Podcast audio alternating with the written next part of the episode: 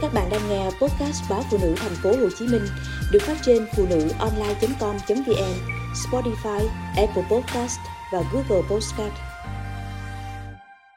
Đuối vì người thân bám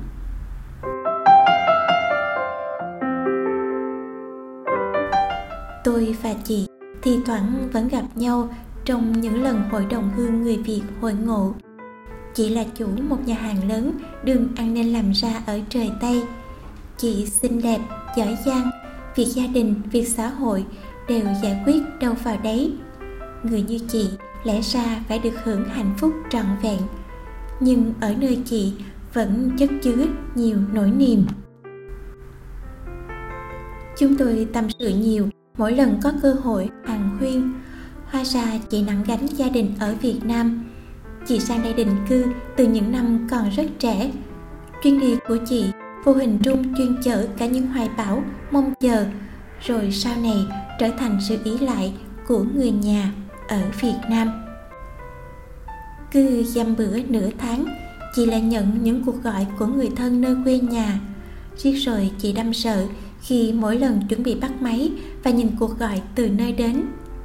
Bởi vì chị biết những cuộc gọi đến ấy không mang nặng tình cảm và sự quan tâm của người nhà nữa mà trở thành những lời đề nghị thẳng băng về chuyện hỗ trợ tiền bạc.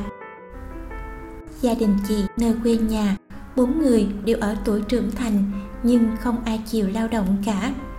Đứa em gái kế chị học hai trường cao đẳng đều bỏ dở giữa chừng. Khi đoạn đường phía trước bế tắc, nó đòi chị tìm cách để sang bằng được miền đất hứa theo cách mà người ở nhà vẫn tưởng tượng để rồi khi sang được đến đây, mọi sự vỡ mộng giữa thực tế phơi bày và trí tưởng tượng ban đầu của nó. Khí hậu, văn hóa, thói quen ăn uống khác biệt khiến em chị không thể nào thích nghi. Bên cạnh đó, tình yêu đầu đời ở việt nam liên tục phải gọi quay về, khiến em chị không trụ nổi ở đây trọn vẹn một năm. Vậy là chị mất một núi tiền của, cộng với sự lao lực cố gắng không ngừng để lo lót cho em nhưng chưa dừng ở đó, chị vẫn phải mệt mỏi, dõi theo hành trình gây dựng cuộc sống của cô em đó, ngay cả khi em đã trở lại quê nhà. Đây là những lần hai vợ chồng nói gây gỗ nhau, vợ công việc không ổn định, còn chồng nước sạch tiền vào bài bạc. Em chị gọi điện sang khóc lóc và chị ngầm hiểu kết thúc những than vãn đó là thông điệp gì kèm theo. Vậy là lại chuyển khoản, lại hỗ trợ một hai lần đầu. Chỉ còn thật thà chia sẻ mọi sự với người chồng tây. Nhưng riết rồi, người đàn ông khác biệt văn hóa đó cảm thấy ngạc nhiên, lẫn bực bội. Anh nói, nếu chị không dừng lại việc bao bọc người nhà vô điều kiện, sẽ khiến họ không thể nào trưởng thành được. Chị đành giấu tiệc chồng những lần chuyển khoản cho các em sau đó để tránh xung đột không đáng có. Cậu em út của chị cũng không khá gì hơn cậu đang sống cùng ba má, nên ý lại việc hỗ trợ về cho ba má dưỡng già.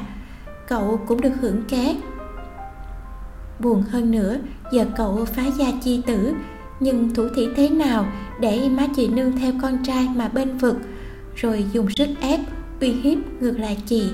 Không ít lần, chị phải gửi số tiền lớn về nhà để chuộc cậu em ra khỏi vũng lầy tín dụng, xã hội đen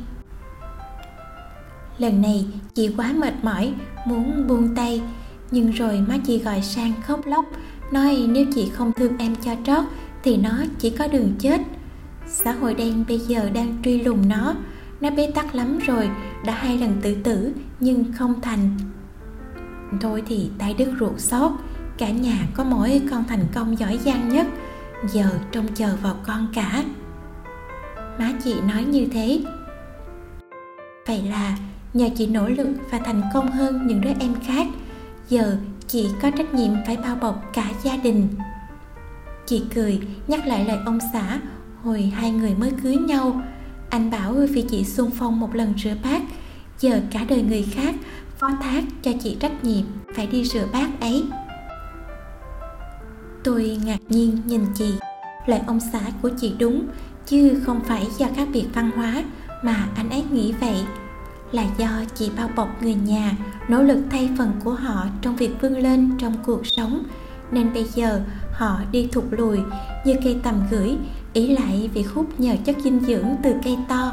Nó không cần phải nỗ lực cắm sâu rễ vào lòng đất nữa.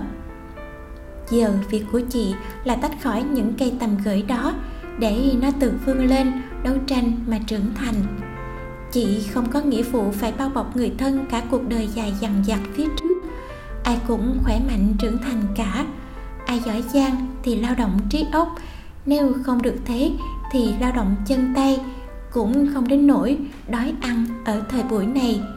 Cùng lắm để em trai chị ra đời chạy taxi, đâu đến mức bần hàng.